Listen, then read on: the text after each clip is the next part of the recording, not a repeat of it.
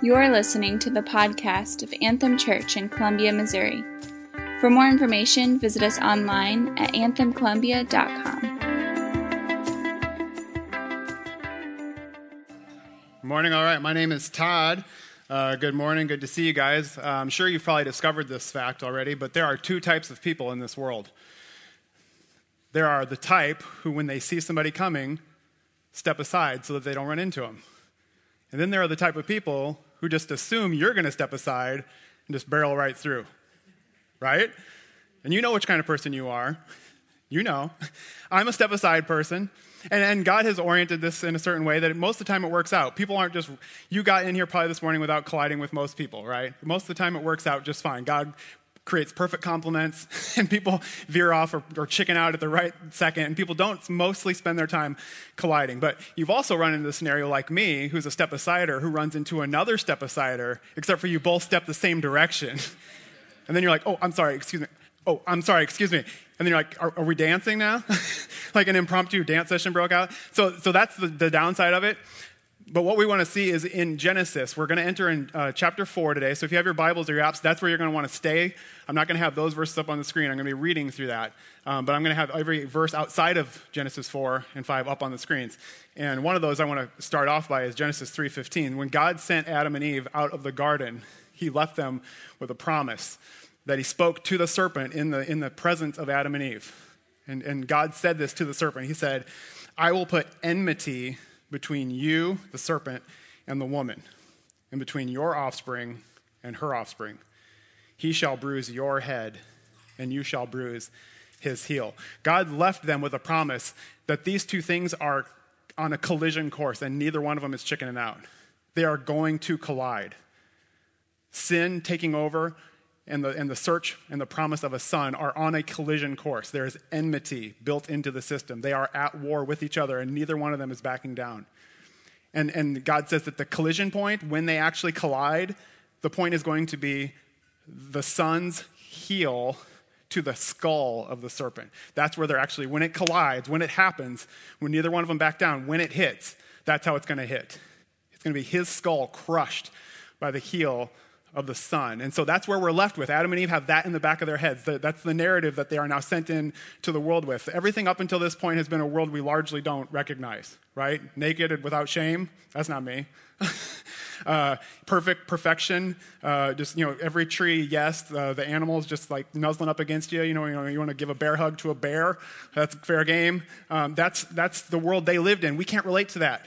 Everything from this moment forward is the world we live in. Genesis 4 is east of Eden. That's where all of us live. And so that's where we start today. And in the narrative, there's these two storylines the, the takeover of sin and this promise of a son, and, and wondering what that collision is going to look like is the narrative that now the rest of the story from Genesis 4 to the end of your Bible is going to play out what that looks like. So let's look at Genesis 4. Hopefully you found your way there. Let's look at verses 1 and 2. So this is, we're outside the garden now. It says, Now Adam knew his wife, Eve. Uh, he knew her before, um, this is not uh, that he just like, hey, Eve, nice to meet you. He, he knew his wife in an intimate way. He knew his wife, and she conceived and bore Cain, saying, I have gotten a man with the help of the Lord. And again, she bore his brother Abel. Now, Abel was a keeper of the sheep, and Cain a worker of the ground. So, in this book of beginnings, we see the first family. We see the first conception and birth ever ever. This is in the history of the world, the first conception and birth. There's no what to expect when you're expecting. Eve's like, What is happening to my stomach? I need to lay off the pomegranates. and like, and what's and Adam's like, What do you mean you want crushed ice from a gas station? I don't even know what that is. like, what's happening to you? What's going on here? There's no book. She doesn't have a mom. She can't ask her, Is this normal? None of it, like, all this is new to them, but somehow, like all new parents do, they figure it out. They get through it. And I mean, like, you imagine the first birth, they're like, what is this cord attached to this thing? like, is it plugged in? Is that like, what's going to happen if I unplug it? Is it going to power down? Like, oh my word, what's happening here? But they get through it like all parents do. You figure it out. And then at the end of it all, they let you, the, the most shocking experience as a new parent is at the end when they let you go with this kid and you're like, so I just take it then? Like, you're not going to, I just get to go home and now I, I have to parent this thing? I'm not ready for this. I don't know what I'm doing. Adam and Eve, all that. First time, no help, no expectations, no nothing, no help, no books, no moms, but they figure it out. And can you imagine the hope that Eve has? God sent her out with a promise that one of your offspring will crush that serpent that tricked you and your family. And she has a son. She's like, Yes, God kept his promise. I have a son. He's going to crush the serpent, just like God said he would do. Can you imagine the hope that's laid on Cain, the first man born to a sinful couple, the first man conceived in sin, the first man born in a sinful world, but with all the hope of the serpent crusher and expectation of like you will be the one who ends this curse, played on laid on Cain, and then he has this younger brother Abel who comes after him. Both of them born in sin, born in a sinful world, born in the world east of Eden, where you have a choice to either believe in the promise of the Son or to give in to the curse of sin that's taking a place in the world around you and in the hearts now of people. There's a collision course in every heart, including us now. It's, we're sons of Adam, daughters of Eve. Down to us, that's our world. It's the world we live in, and it's the world that's in us. A collision course is happening. Look at uh, verses 3 through the first part of 5. In the course of time, so they grow up, Cain brought to the Lord an offering of the fruit of the ground. And Abel also brought of the firstborn of his flock and of their fat portions. And the Lord had regard for Abel and his offering, but for Cain and his offering, he had no regard. Now, the text does not tell us why, right? It just says that this happened, and here's what God's judgment on the situation was. But the text does give us some clues so we can try and figure it out. But I'm going to go on record ahead of time. We don't know exactly why. But we have some clues in the text as to possibilities that we know from other texts that might be the reason. The first one is this Cain brought an offering. You see that? Cain brought an offering, but Abel brought the firstborn. So the difference was in what they brought. Cain brought something, something he found, something that he's like, well, it's Sunday, I should bring something. Whereas Abel chose deliberately, what do I want to bring? What's my relationship to God? What would, re- what would reflect that? How do I feel about him and what could I bring that, that lines up with what I'm about to do? Um, it's, it's like, it's been a few weeks now since Valentine's Day. Uh, any of you have like any leftover boxes of chocolates? You know, like with the like the mystery chocolate sitting there, right? You know, because you know, like the box comes and then it comes with the key chart, you know, for like this is that, and like within the first hour, that's lost, and you're looking at it and you're like, I've eaten all the ones I know are good because I used the map to tell me like where the caramel filled ones are. But now I'm, I have this half-eaten box of chocolates, and I don't want to end up with the one with toothpaste in it. and you're just like, is it worth it? like, do I want chocolate that bad to like risk the cherry cordial bloody eye thing? You know, you're like, ugh. And imagine like you're like it's Sunday, or like, or imagine it's like it's Valentine's Day, and you have one of those left over from last year, and you're like, oh, I should probably get something for my wife. I get that half-eaten box of mystery chocolate. Be like, here you go, honey, love you. Does that communicate love? like, would she be well received with that? She's like, she doesn't want to take a risk on the mystery chocolate either. but this is, this is what Cain may have done. He may have been like, ah, oh, it's Sunday. Ah, uh, ah, uh, ooh. And just like looks at the pantry, finds something. Like, something's better than nothing, so I'm going to bring something. But Abel deliberately thought about, I love God. I have six days until Sunday. Sunday's my day. It's the day I go to worship my God with my people. What do I want to bring? What would represent what's true of how I feel about him? It's a matter of intentionality and priority that maybe perhaps Cain didn't prioritize God, and so it's not surprising that he brought his leftovers. Whereas Abel worshiped God first and foremost, and so he brought his first and best. We see this, we know this is true of God in principle from Proverbs 3, verse 9. I have it up on the screen for you. It says, Honor the Lord with your wealth and with the first fruits of all your produce. So we know from Scripture that this is a principle. We don't know if that's what happened here, but this is the truth of God. Whatever you give your first and your best to is what you honor. You can say you honor God all you want, but if your first and best goes to something else, that's what you honor. Whatever the first and best is. I was just having this conversation with my kids this morning. What they're like, well, what about what about giving the first of our money makes it makes that because if you have $10 bills, what makes this one the best of the 10? You know, and I was like, well, it's the priority, that it's the first one. If you have $10 bills, it's the first one. You identify it and say, that one's for God. When it comes to our time, it's more like a quality thing, like what is the best part of my time? When am I most alert? That's when I'm going to read my Bible. I'm not going to read my Bible when I'm half asleep. That could either be for you in the morning or at night. but you give your best of your time to the thing that you prioritize most. And you can say all you want what you honor, but what you give your first and best to is what you honor. And God says here, honor the Lord with your wealth, with the first fruits of all your produce. Whatever is first and best, set it aside and say, This is for you because you are first and best to me. And you are in the highest priority in my life. We don't know if that's what happened. Another possibility is that Cain brought fruit, Abel brought fat. Right, so here's another maybe difference uh, in, in what was brought. Like Cain brings the fruit of the ground, so maybe some cucumbers, some tomatoes, whereas Abel brings the fat. And it's important that he brings the fat because if there's fat, it means the animal is dead. He didn't, because he just could have easily have just brought a living goat, right? Like it's not like God's coming down to eat this stuff. it's not like Cain is laying out a feast and like God's like, mm, mm, I like this. This salad's great. Like he's not. It's not for him to eat. God isn't hungry. He doesn't need anything. This isn't about that. So, like, he could have just as easily brought a living goat and just like left it on the hill and been like, yeah, that's for you, God. Good luck, sheep. you know, you're on your own now. God's your shepherd. May he lead you by still waters. you know, like that could have been his plan, but he doesn't. He killed it because he brought the fat, and the fat's only available if you slice that thing up. Like to get to the fat, you have to kill it. So there's a difference just in principle, like in that Abel killed the thing because he knew that there was something bigger going on than just bringing an offering. And we know from Scripture that this is a true principle of God. We see it in uh, Hebrews 9:22, where God communicates this. He says, "Without the shedding of blood, there is no forgiveness of sins." If there is no bloodshed, there is no forgiveness. Sin is so serious that someone has to die. Someone has to die. And it will either be you in your place for your sins, or it will be this goat in your place for your sins.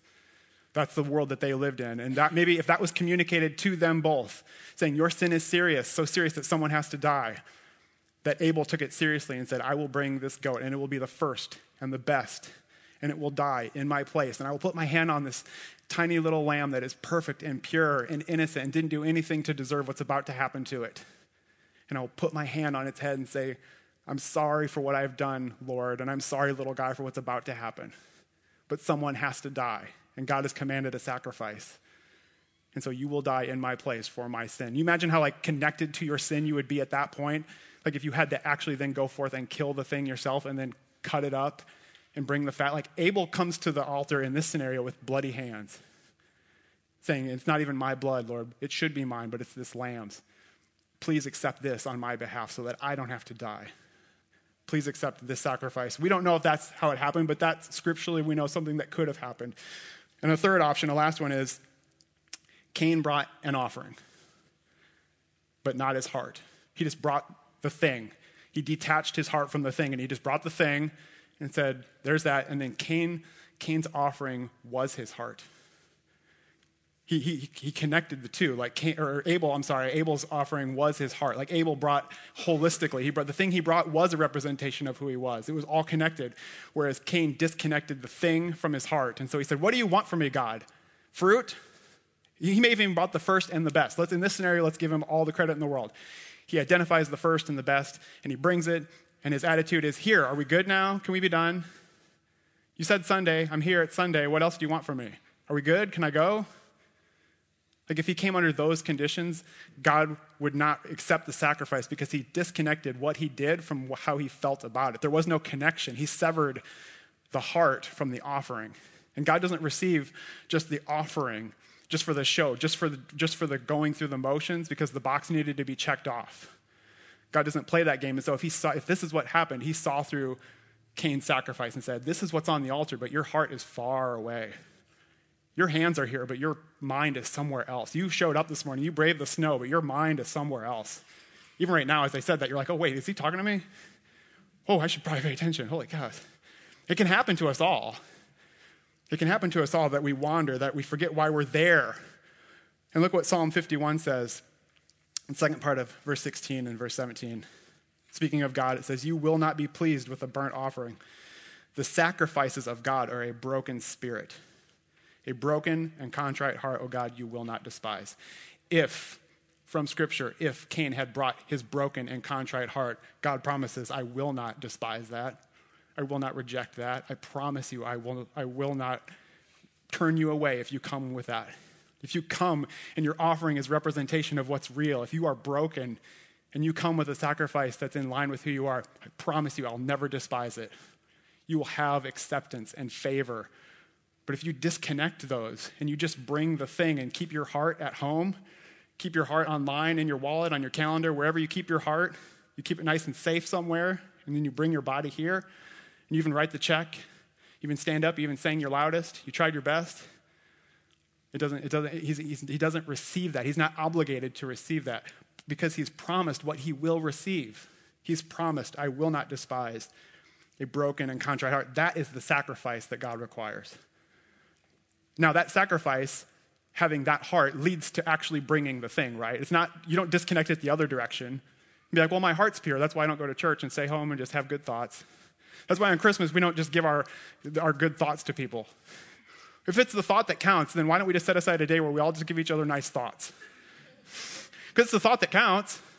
It's not the gift. It's like, no, but it is the gift.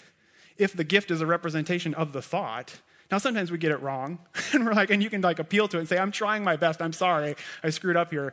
I didn't realize that this wouldn't go well. But we don't deliberately disconnect it and just give a, a best thought that actually follows through with doing what. Um, what, what, it, what it's supposed to do. It just actually completes it. And we see this, the one scripture we do have that gives us insight into what happened in this land east of Eden is in Hebrews 11. Look what scripture comments. And, and by the way, scripture is the best commentary on scripture. If you read the Bible and you don't know what it means, keep reading. It doesn't always directly refer to it, but the best way to understand the Bible is to read the rest of the Bible.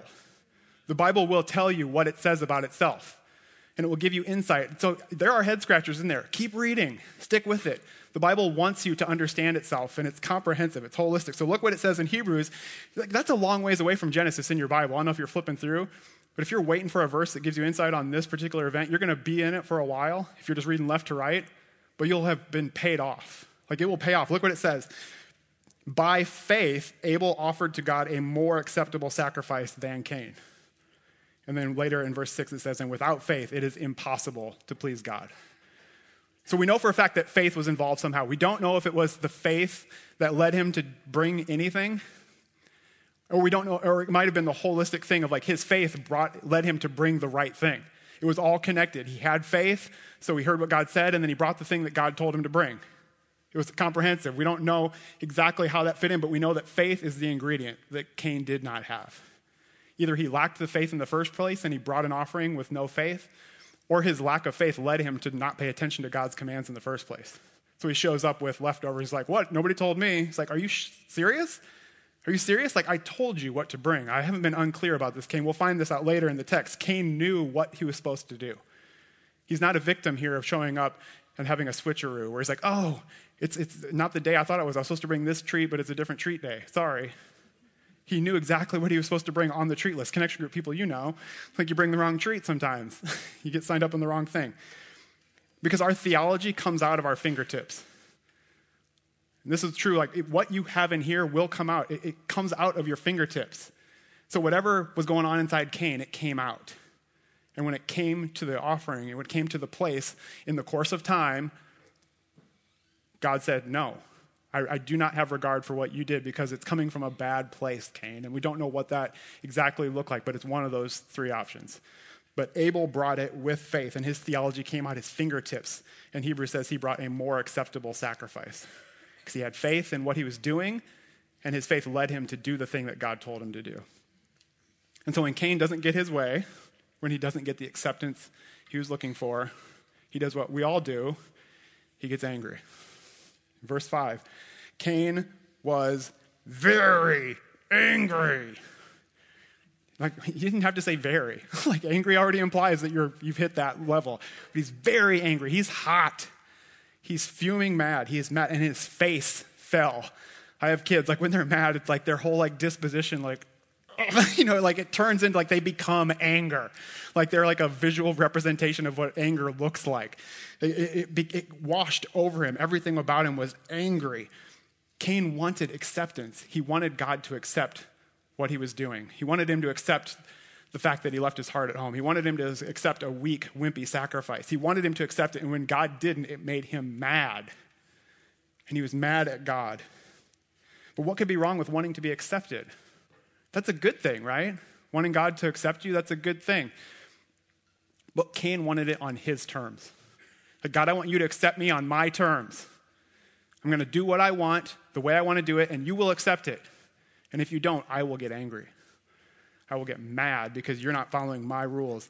And we have some insight into this in the, in the book of Jude. We, hear, we see Cain mentioned again, verses 10 and 11, commenting on the false teachers in the church at that time.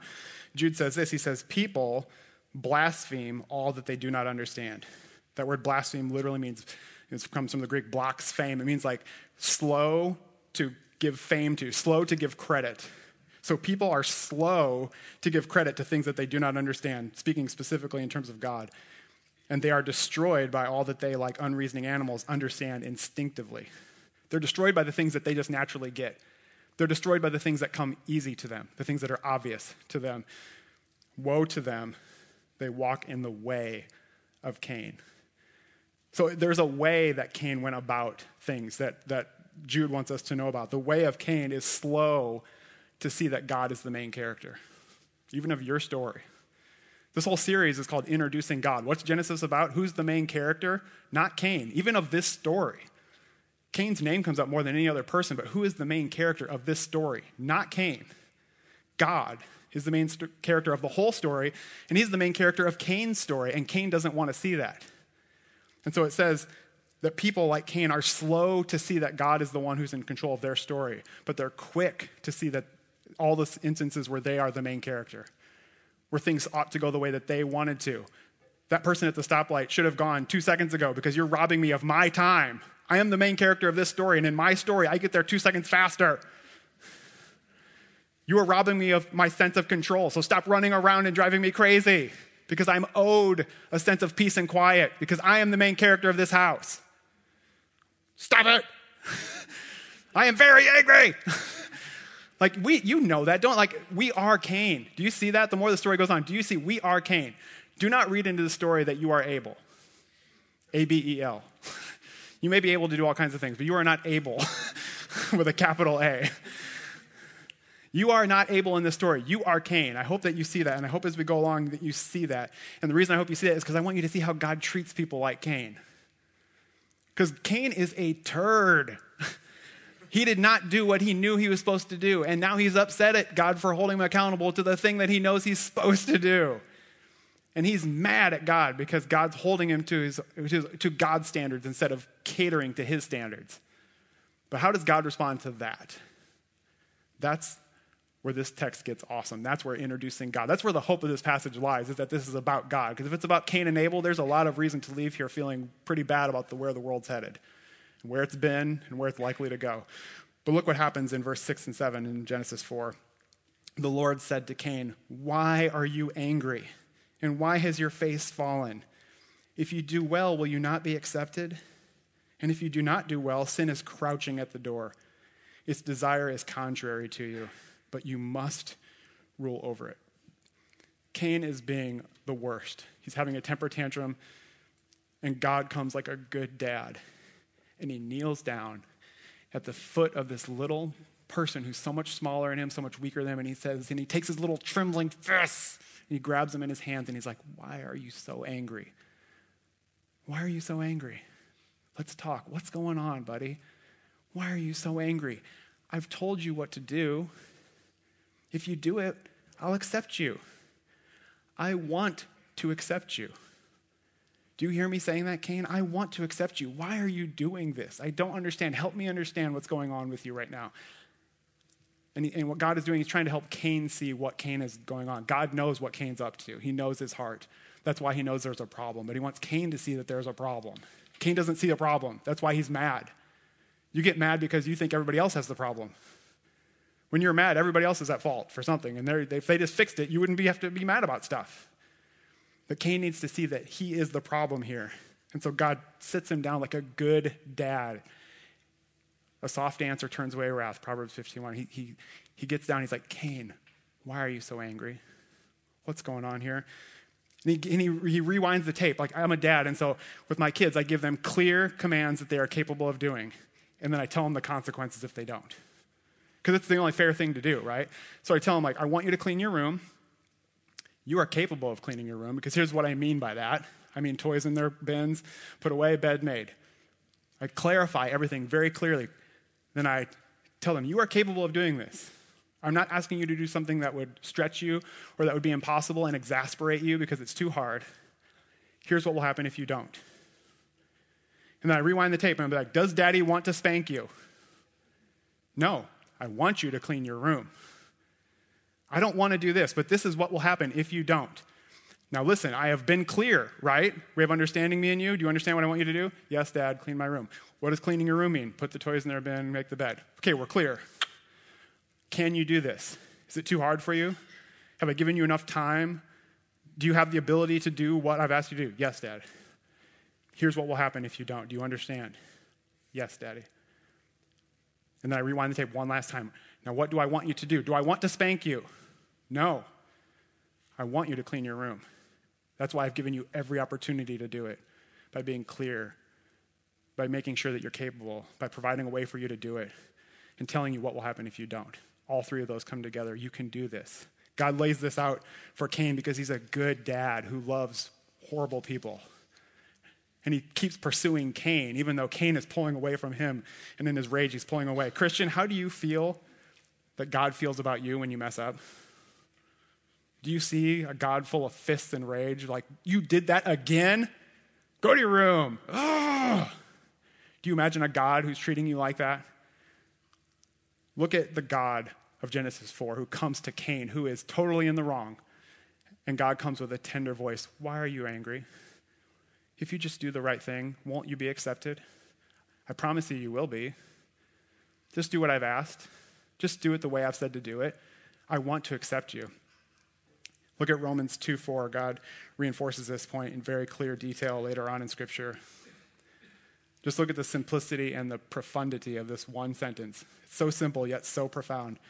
God's kindness is meant to lead you to repentance. Not the fire and brimstone thunderbolt guy. Like that guy should make you very afraid. You should be afraid of, a, of God who can do whatever he wants whenever he wants. That is the right response to that.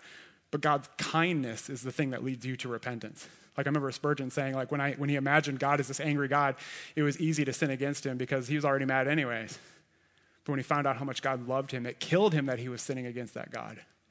It killed him when he's like, that guy loves me so much and I keep getting it wrong. It kills me that I'm letting him down because I love him so much.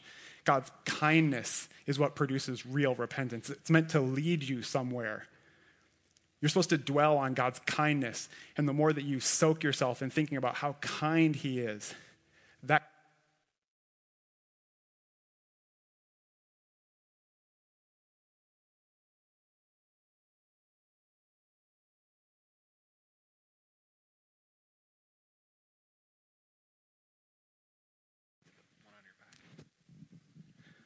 Okay, hey, yeah, so that kindness will lead you to repentance dwelling on that will lead you somewhere. And it will lead you to a place of saying, I was wrong. You are right. I will do it your way. Thank you for your forgiveness that you so kindly offer to me. Now, if sin has ruled you before, this is good news because God tells Cain, you must rule over it. Cain has already sinned at this point. He's already sinned. That's why he's in trouble. That's why he's in. That's why he's so mad. It's because he sinned and it wasn't accepted. He's already sinned. So get that out of your mind that he's got a clean slate and he's got this one chance either get it right or get it wrong. He's already gotten it wrong, but God's given him a second chance. And God says, Sin wants to rule over you, Cain, and you have a chance or you must rule over it.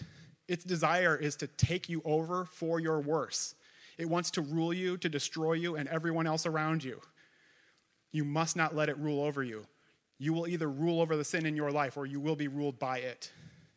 You must rule over your sin. God says, Cain, you can do this. By my spirit, by my strength, you can say no to yourself. Did you guys know that this morning? You can say no to yourself.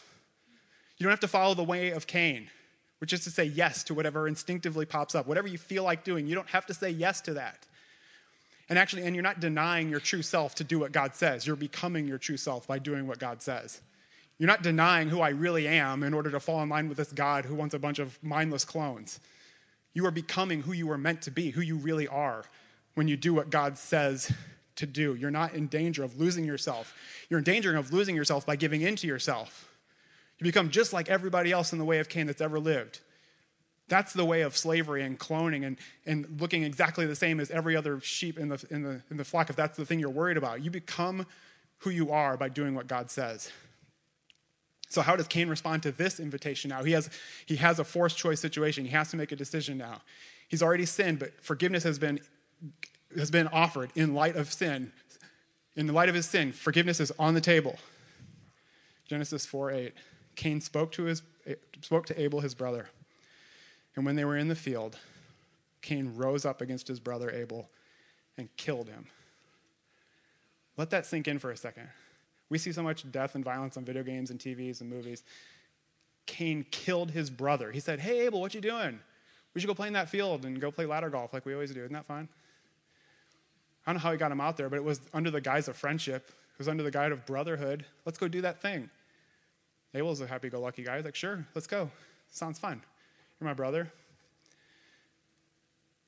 And Cain crouched and waited for his moment, made sure no one was looking, and rose up and killed his brother.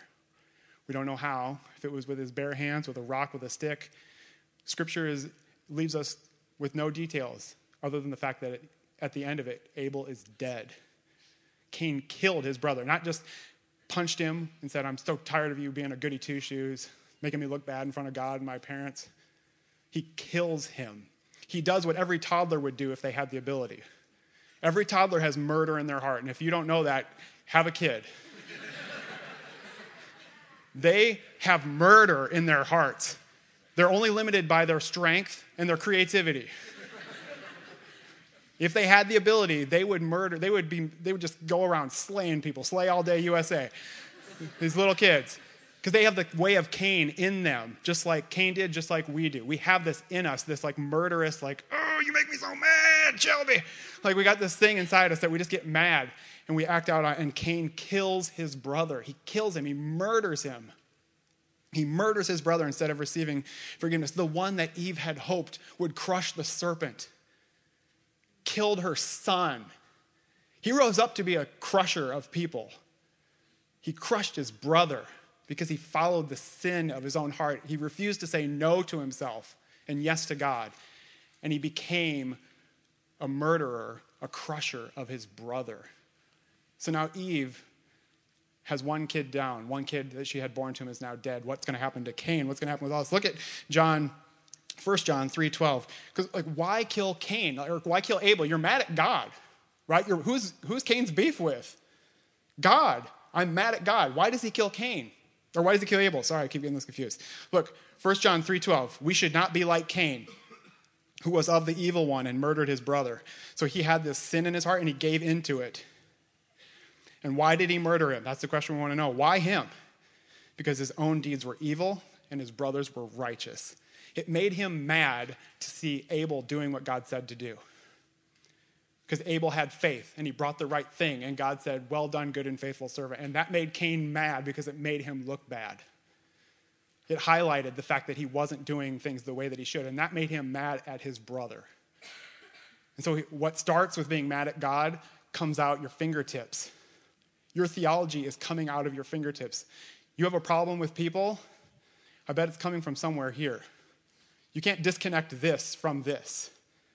Like God even tells husbands that in 1 Peter. He's like, you know why your prayers aren't answered? Because you and things with your wife are out of sorts. Get on board with her and then come talk to me. All this is connected. You can't be that out of sorts with God and have it not come out in the way that you treat people. You can't be that upset about the way that God has set up the world and then not have it affect the way that you treat people around you, especially when you refuse to say no to yourself and you see yourself as the main character of your story. So when you do that, this is the, the natural outcome of what happens when you treat God like that. You end up treating people like that because Cain chose the easy way of giving in to himself instead of the hard way of repenting and doing what God said. I heard once said that the easy path is what makes men and rivers crooked. Searching for the easy path is what makes a river do this. That rock's too hard, let's move around it. This thing is crazy, let's move. Same thing with people. What makes us crooked? Trying to find a way around it. God said, do this. I don't like that. It makes people crooked when you can't, when you refuse to take the hard path that goes through the rock, up the hill. the clear path that says this is the way to God, and you said, nope, I'm going the easy way. When you do that, things like this happen. You become in the way of Cain, and you, you inherit that trait by birth, and then you give into it, and it only grows and feeds itself. So look what happens now. Like we constantly see the stories about God, though. Look what God does now. Verse 9. Then the Lord said to Cain, Where's, where is Abel, your brother? Still giving, he's just like in Adam and Eve in the garden. He's, he's inviting confession. He, he's like, what, where, what's going on here? He's inviting a confession. Cain says, I don't know. Am I my brother's keeper? Who knows where that guy is? Is it my job to keep track of him? You realize the goal to say that he knows exactly where he is because he hasn't moved since you left him there. You murdered him and probably buried him to keep him out of sight so your parents wouldn't see what you did. Because we saw in Genesis 3, when we sin, our first tendency is to cover it up. We run to fig leaves, we run to whatever's around us. The first thing you find that will help you cover it up, you do it. And so Cain tries to cover it up. And the Lord said, What have you done? The voice of your brother's blood is crying to me from the ground. I wasn't asking because I didn't know, Cain. I was asking because I'm inviting repentance and a confession. I'm not asking you this morning, what have you done, because I don't know. I'm asking you to confess it to me because while I'm talking and while you can hear my voice, there's a chance for you to repent. As long as you can hear me, there's a chance. Forgiveness is on the table. Will you just confess and admit that you're wrong? Say no to yourself and yes to me. Will you, Cain? Just do that. Verse 11, and now you are cursed from the ground. The consequences, I told you what would happen if you didn't do this. You are cursed from the ground, which has opened its mouth to receive your brother's blood from your hand. When you work the ground, it shall no, no longer yield to you its strength. You shall be a fugitive and a wanderer on the earth. This is worse than Adam. Adam's curse was that the ground was going to be harder to produce fruit. Cain's curse is that it won't give anything to you. Try as hard as you want, Cain you are not going to be able to bring fruit up from the ground, which means you're going to have to depend on other people, the one thing you don't want to do, or you're going to have to start being a shepherd and learning what that's like, and maybe you learn a lesson from that brother you killed. Even in this, God's mercy to Cain and like forcing him to face people and deal with them. Because if Cain doesn't do that, he's going to starve to death. The ground will not give him fruit. He's not going to be able to just scavenge anymore. He's going to have to find somebody to help him learn how to take care of animals or learn how to help somebody so that he can get their fruit because the ground's not going to do it for me anymore. And then Cain said to the Lord, My punishment is greater than I can bear. Behold, you have driven me today away from the ground, and from your face I shall be hidden, which is not true. God didn't say you're going to be hidden from my face. Cain's just assuming you're so mad at me that clearly this is game over for us. So I'm just going to be separated from you forever. Cain's writing, he starts telling himself stories like we do when we're mad and we're in a bad place. We start telling ourselves stories and we start reading stuff into the script that's not there. I shall be a fugitive and a wanderer on the earth, and whoever finds me will kill me. Then the Lord said to him, Not so. If anyone kills Cain, vengeance shall be taken on him sevenfold. And the Lord put a mark on Cain, more grace, lest anyone who found him should attack him. He gives him a stay of execution. It's like, You deserve to die, Cain, but even now I'm giving you a stay of execution so that you might live and repent. Because what is the main point of this story? If you came in here today and said, We're talking about Cain and Abel, you'd be like, uh, I think like I've seen in like the storybook Bible or something that like the brother kills him, and that was not great. And that's like a good synopsis. like I could have saved us all a lot of time if that's the main point of the story. like what's the main who's the main character of this story? Not Cain. God. What is the main point of this story? God loves sinners. And he chooses to save them and to offer them forgiveness at every corner. Every turn, he offers salvation to Cain. He gives him a chance to repent. He keeps chasing him down. He's pursuing Cain as much as Cain pulls away, he keeps pursuing him. He keeps coming after him. He keeps, he keeps lowering his voice in order to try and win Cain over. He's doing everything in his power to win this rebellious son back to him. And in light of all that, after all that grace, after all that forgiveness, after the mark, after inviting confession, after everything, verse 16, Cain finally gets what he wants. Okay, I'm not going to have to pay. I'm not going to have to suffer as badly as I should. Whew, thank you, God. Then Cain went away from the presence of the Lord. Cain walked away. Cain walked away. Then Cain went away from the presence of the Lord and settled in the land of Nod, east of Eden. Cain said in his thing, My punishment's too severe. You've cut me off from your presence. Not true. He was in God's presence and he walked away. He got what he wanted. Okay, my life is safe. All right, you're not, nobody's going to kill me. That's the thing I'm worried about. I got, my, I got my felt needs acknowledged. I'm out. No need for you anymore. His heart's the same as when he brought the offering in the first place. His heart is not connected to what's happening. God, please forgive me. Okay, whew, God, that's over. Done with you. God is a forgiveness machine. God is a mercy machine. God's a blessing machine. I come and pull the lever, you do the thing. When you don't, I get mad. When you do give me what I want, I say, oh, thank God. Then I walk away because nobody hangs out by a vending machine. You just go to it when you need something. And Cain's attitude has not changed. And he left. God didn't leave Cain. Cain left God. So if you're here this morning, God's grace is pursuing you. If you're here today, I know for a fact God's grace is pursuing you because you're here. Where else would God want you than to hear his word with his people? On the way to church, I tell my kids, Where are we going this morning? It's Sunday. What are we doing? To worship our God with our people. We're going to worship our God with our people. That's why we're here today. And if you're here, hear God saying, Why are you so angry? If you do well, will I not accept you? I will. I will. There's no reason for distance between us. I've made it clear what I want, I've made it clear what I desire. I want to accept you. Can you hear me saying that this morning? God wants to accept you. He wants to. That's his heart. Will you just say no to yourself and yes to him? Will you hear what he's saying? It's not unclear. You're not incapable. He's made a way. That's what we're about, what we're about to do with these tables sitting up all around the room. God made a way. You, you don't have that excuse, it's available to you right now. Will you just say no to yourself? Will you repent? Will you not follow the way of Cain, which comes so naturally to you? And will you say yes to the way of God, which is so slow and like, fine, you're in charge. Oh, that was so hard for me to say. We just bring yourself to do that and say yes to God. Can you do your, bring yourself to do that? The rest of Genesis 4 follows Cain's family and it just spirals. This attitude of saying yes to yourself spirals. You can read it for yourself. He ends up having a descendant named Lamech, who is the first polygamist, who's like, one wife isn't good enough. I want to disappoint two women. So, so, he, so he marries another lady, and, and then he ends up being the first serial killer. He starts killing young men who make him mad at the supermarket, just indiscriminately. At least like Cain and Abel had relationship. This guy just starts offing people who make him mad, who look at him sideways in a bar. He's like, I'm taking that guy out. He looked at me funny. And this just, it just spirals. And you're like, this is getting worse. The story from the beginning, the two collision course, I think I know who's going to win this story. And it's not the serpent crusher. I think sin's going to win. Like, it looks like it's just going hell in a handbasket, right? You look around, you're like, I would sign off on that. Hell in a handbasket? Yes, that's my take on things. That's the take on Genesis 4. That's the take on the world around us. But Genesis 4 ends with the birth of Seth, who is one who then has a son, Enosh. And it says, at that time, people again began to call on the name of the Lord. God is faithful to his promise, and there will come a serpent crusher from this family, as broken, as jacked up as it is, because it's about God as the main character, not this family. If it's this family's job to save the world, they suck at it. and they're not going to save the world. But through their obedience, through raising kids who love Jesus, who love Yahweh, who submit to what he says, who have faith and bring their faith with the offering that is completion of the faith, and they do the things that they're supposed to do, and they thank God in their hearts all the way through it, and say, God, thank you for having mercy on me, a sinner. This line will continue, and God will be faithful to his promise to produce that serpent crusher who will take his heel finally into the skull of that deceptive serpent and kill the way of Cain in us and in the world around us.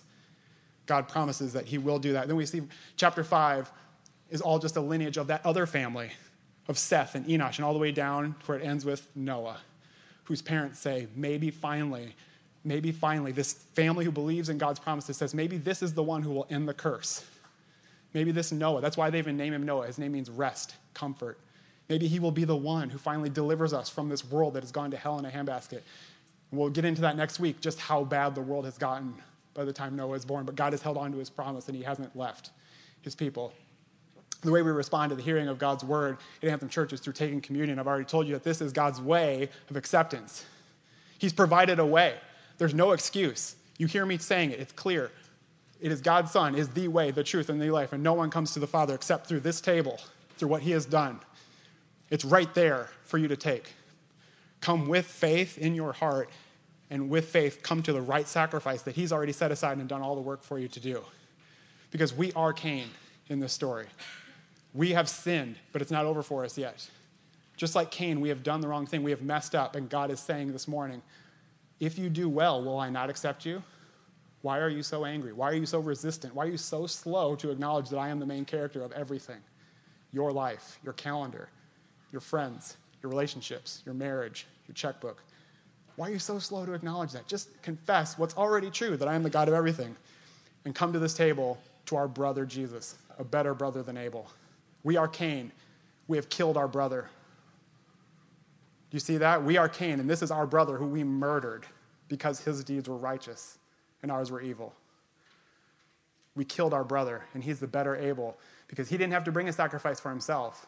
Abel brought the right sacrifice. Jesus didn't need one because he was perfect.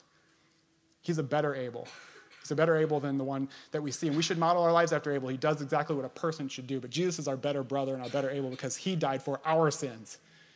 He came and offered a sacrifice for us. And on the cross, he said, Father, forgive my brothers and sisters. They don't know what they're doing. This is for that. The fact that they have no idea what they're doing right now is evidence in the fact that they're doing it to me. Forgive them right now for what they're doing. And for all who would follow in the line of Abel and the line of Seth and Enosh, who would believe in the serpent crusher and put their hope in him inside their heart and say, This collision course wins with Jesus inside me. Not just out there in the world, we will see that happen in the world. He is coming back and he will crush the serpent finally, forever. The last enemy, the last enemy to be defeated is death, and it will be defeated as evidenced by his initial defeat of death. Because better than Abel, he didn't stay in the ground buried. God didn't have to hear Jesus' blood crying out from the ground because Jesus isn't in the ground. Jesus rose from the grave and he ascended into heaven where he sits right now, pleading on our behalf, saying, Father, forgive them. They don't know what they're doing. I am their brother. I was born for adversity. Take their sufferings, take their shame, take their guilt, take all their unrepentance, put it on me and let them walk scot free. He's a better Abel. And so that's why we come to this table this morning. So the band's going to come up, they're going to play.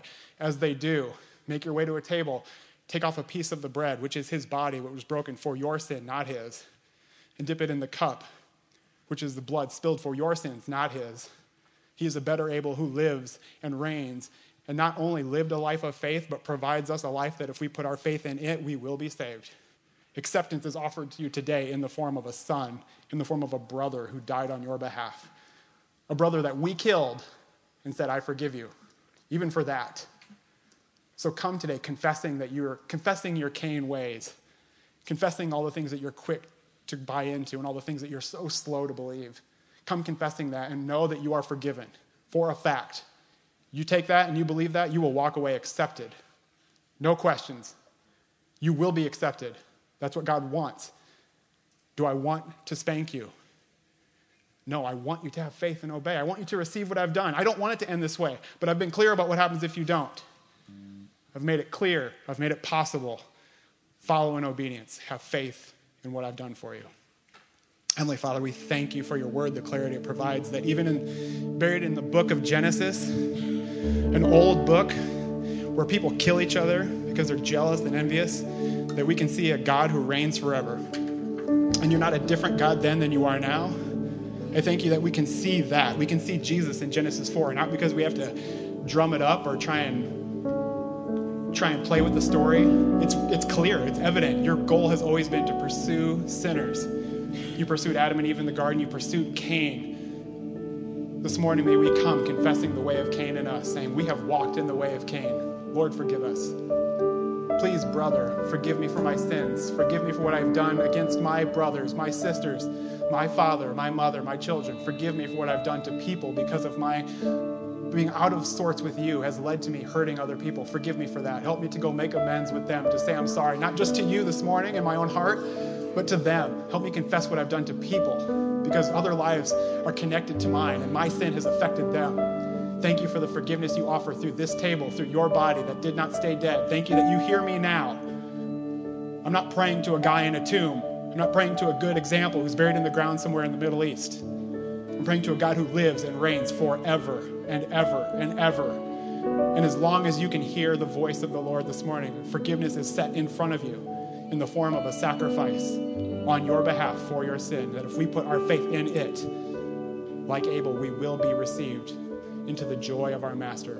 Give us hearts, give us faith to believe, give us the follow through to produce the kind of fruit that faith produces. We thank you and we love you for your forgiveness and your grace, and that we see it even buried in the in the back of an old book that you've always been the same God. Jesus Christ, you are the same yesterday, today, and tomorrow.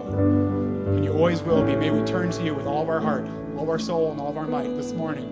Forgive us for how we haven't. In your name we pray. Amen.